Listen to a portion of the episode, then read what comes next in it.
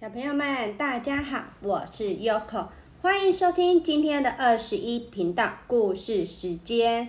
今天 Yoko 要和大家说的故事呢，是从祖先流传下来的，很久很久很久以前的故事哦。那这次的故事地方呢，就是南投日月潭。这故事的名字叫做《日月潭传奇》。那我们开始喽。很久以前，在台湾中部的山上，住着几十户潮族的人家。他们在旱田上种着小米、芋头或玉米，偶尔到河里抓抓鱼，或到森林里打打猎，日子过得很快乐。一个晴朗的上午，潮族的人下田的下田。抓鱼的抓鱼，大家都在卖力的工作。忽然，轰隆隆一声巨响，大地摇晃了几下，紧接着四处一片漆黑，什么都看不到了。哎呀，不好了，太阳不见了！亮灿灿的阳光突然间消失了，大家都惊慌的叫着。他们只好手拉着手，一脚高一脚低的，慢慢的摸回家去。幸好到了晚上，月亮出来了，大家借着月光，总算又可以看到东西，做点家事。突然，又是轰隆隆一声巨响，房子险些震垮了。哎呀，连月亮也不见了！大家都害怕极了，不知道这是怎么回事。从这天起，天上没有了太阳，也没有了月亮，从早到晚伸手不见五指。田里的作物渐渐枯萎了，鱼儿整天躲的躲在深水里，不肯出来了。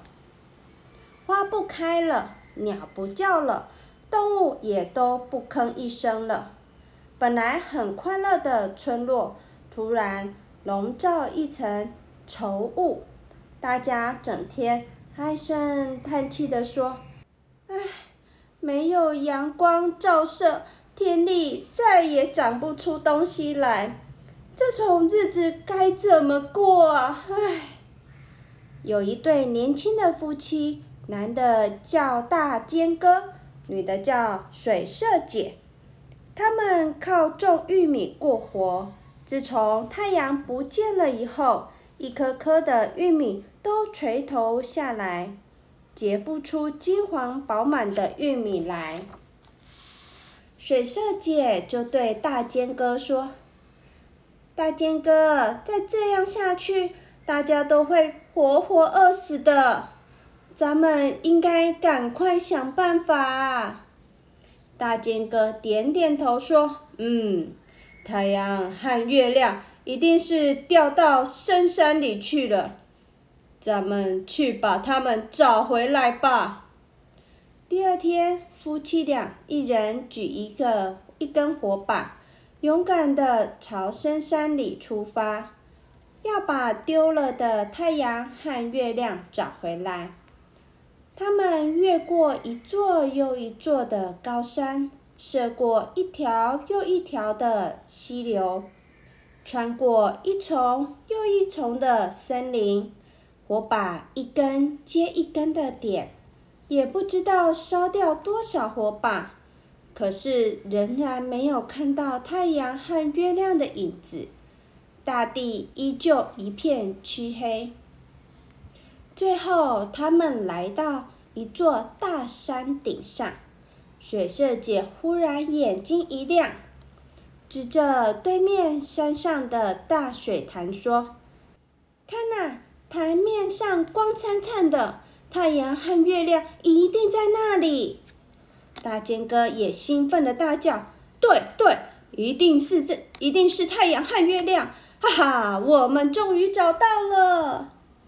两人上气不接下气的跑到大潭边，却发现潭里有两条凶恶的大龙，正在一吞一吐的玩着两颗白亮亮的火球。原来是这两条大龙把太阳和月亮偷来当球玩了，真是可恶啊！大尖哥和水色姐十分生气，想把太阳和月亮从龙的嘴巴里抢回来。可是这两条龙又庞大又凶恶，该怎么办才好呢？夫妻俩坐在潭边。一块大石头上，左想右想，想不出个好办法。嗯，一缕缕的白烟突然从他们坐的大石头下升起。大剑哥用力搬开石头，想探个究竟，却发现石头底下是一条好深好长的地道，烟正不断的从那冒出来。大尖哥说：“地道下面有人住呢，咱们下去看看吧。”他们一步一步小心地往下走，弯弯曲曲的地道又潮湿又阴暗。走了好久，发现前面有红红的火光，烟也更浓了。啊，原来是一间厨房，一个白发老婆婆正在。灶前做饭呢。水色姐走过去，轻轻问道：“老婆婆，你好吗？”老婆婆吓了一跳，抬头一看，原来是一对年轻人呐。他放下锅铲，揉揉眼睛说：“哎，孩子，你们打哪来呀？我已经好久好久没看到其他人了。”接着，老婆婆告诉他们说：“好几年前，我在田里工作时，不小心被恶龙卷到这里来了。恶龙逼我每天做饭给他们吃，一步也不让我离开呀！唉，看来我只有老死在这了。”。夫妻俩把寻找太阳和月亮的事告诉老婆婆，老婆婆摇摇头说：“那两只恶龙很凶的，你们恐怕斗不过他们呢。”夫妻俩很坚决地说：“无论如何，我们要把太阳和月亮抢回来。”老婆婆想到：“哦，有了。”我曾经听人家说过，恶龙最怕的是埋藏在阿里山下的金斧头和金剪刀呢。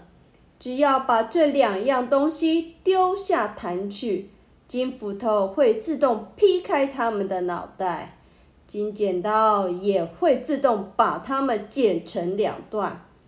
你们只要找到这两样东西。就可以抢回太阳和月亮了。大尖哥很有信心地说：“嗯，我们一定会找到金斧头和金剪刀的。等我们杀死恶龙，就来救您出去了。”于是大尖哥和水社姐便告别了老婆婆，往阿里山走去。到了高高的阿里山下，大尖哥和水社姐。找到了两根木棒，开始挖山，挖呀挖呀，他们咬着牙，发誓要把金剪刀和金斧头找到。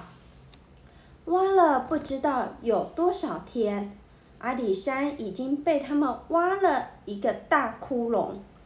突然，铿锵一声，从土里跳出两样金闪闪的东西。夫妻俩高兴的不得了，哇，这不就是金斧头和金剪刀吗？抓起这两件宝贝，赶紧跑回潭边。两只恶龙正在潭边玩着，把太阳和月亮顶过来顶过去。水世杰把金剪刀用力一丢，只见金剪刀在空中飞舞了一下。就朝恶龙直直飞去，咔嚓咔嚓，恶龙的身体已经被剪成两段，鲜血立刻像泉水般冒了出来。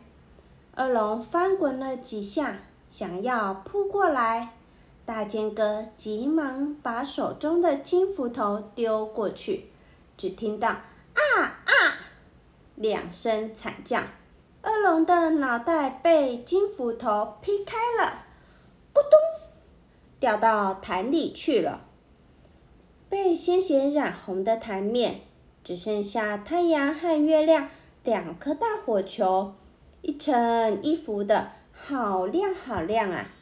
恶龙被除掉了，夫妻俩赶紧把老婆婆救出来。可是，怎么样才能把掉到潭里的太阳和月亮送回天上去呢？大尖哥和水色姐又伤脑筋了。这时，老婆婆不慌不忙地说：“我听说人吃了龙眼珠子会变得很高，力气也会变得很大。你们去把恶龙的眼珠子挖来吃吧，不就有力气把太阳和月亮抛回天空了吗？”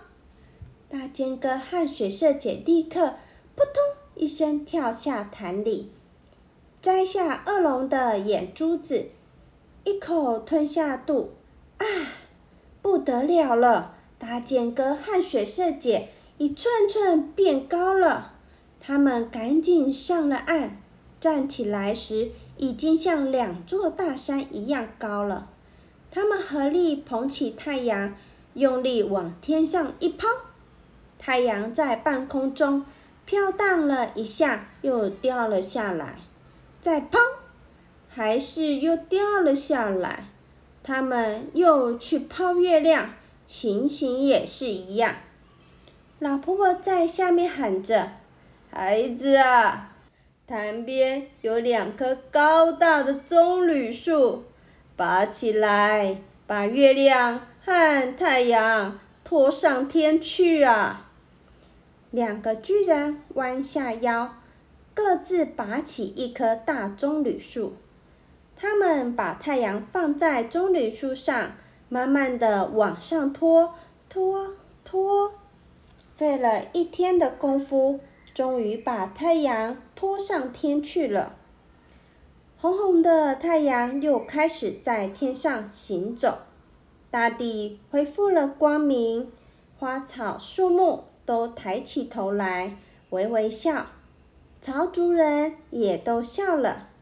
当太阳慢慢走到西边时，月亮也开始在天上行走了。而勇敢的大尖哥和水社姐呢？他们怕潭底又有恶龙出现，所以就一直站在潭边守着。一年又一年过去了，他们高大的身躯居然变成两座大山。那就是水社山和大尖山，那座潭呢，就是大家都很熟悉的日月潭呀。曹族的人为了纪念勇敢的大尖哥和水社姐，每年都要在日月潭边举行一次脱球舞。他们把一个美丽的彩球抛上天空。再用一根竹竿顶着彩球，这是他们在学大尖哥和水色姐托太阳和月亮的样子哦。小朋友们，今天的故事已经说完了，你们有没有看过脱球舞呢？优可刚刚有上网搜寻了一下，因为我也没看过嘛，我也想要看看呐。然后网络说。要中秋节的时候，嗯，日月潭那边可能会有表演。嗯，我也没有去过耶，也没有看过表演的时间呢，好好奇哦。还好网络上有影片，如果你们有兴趣的话，也可以请爸爸妈妈找给你们看哦。好啦，今天的故事已经说完啦。拜拜，祝你们有个美梦。